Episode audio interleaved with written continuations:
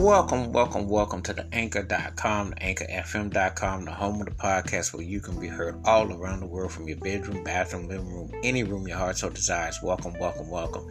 You can also be heard outside in your backyard, sidewalk, patio, uh, parking lot, railroad tracks just don't get hit, park, pool, anywhere where your voice can be picked up.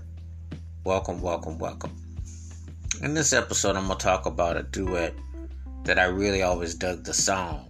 And it's ironically that the um, symbol that's used in this particular song, people always saying, give these to people while they're amongst the living today. And I will tell you more about that in just a little bit.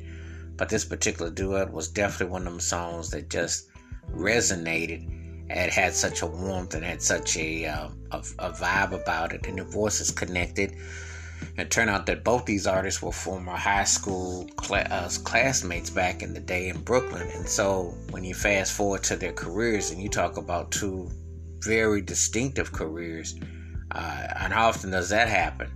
But in the world of show business entertainment, you know, to have careers where people are still remembering and you still have songs and you know, it speaks volumes to to the depth and to the what they're doing. So, you know, it's just really something else. The name of the artist that I am talking about is Neil Diamond and Barbra Streisand, and the name of the song is You Don't Bring Me Flowers. And you know, today, that is one of the most known terms. Give people their flowers before they die, give them their flowers, you know. So, when you hear this particular term, you know, it's like, wow, imagine that song being remade today. That song would be even bigger, you know, when you just think about that from a subject matter. I like the arrangement. I like the tone of it. Neil Diamond has always had like that. Uh, I'd say two or three in the morning whiskey kind of voice, but it was it was cool. It worked. And Streisand, her tone, her phrasing, you know, it's like a matter of, of melting those worlds together, and it worked. You know, it had such an ebb and flow to it. It's like a nice seesaw. It's a nice balance of how this song culminated, came together.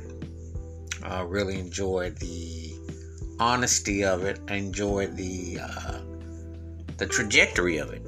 And so when I listened to it, I like where they were going with it. And I thought, wait, this is, you know, the song's always kind of like hit the spot. And it definitely about a breakup in a town, but it's a way that it's done.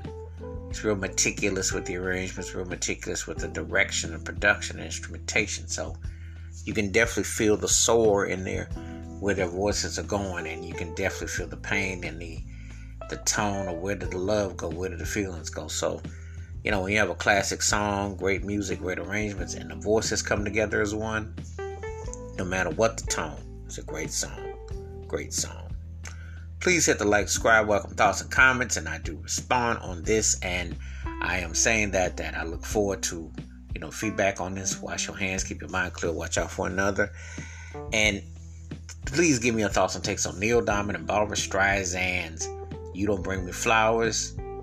And let me know what you think about this classic duet between two of these artists who've had two very distinctive and incredible catalogs of music. Please explore it. Keep it funky, keep it on the one. Be safe, be careful out there.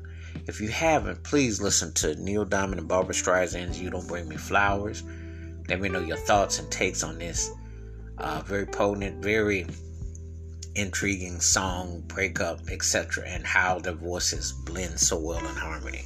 So next time, peace and the best. We wishing you safety. Be careful out there. Look forward to hearing from you. I'm out.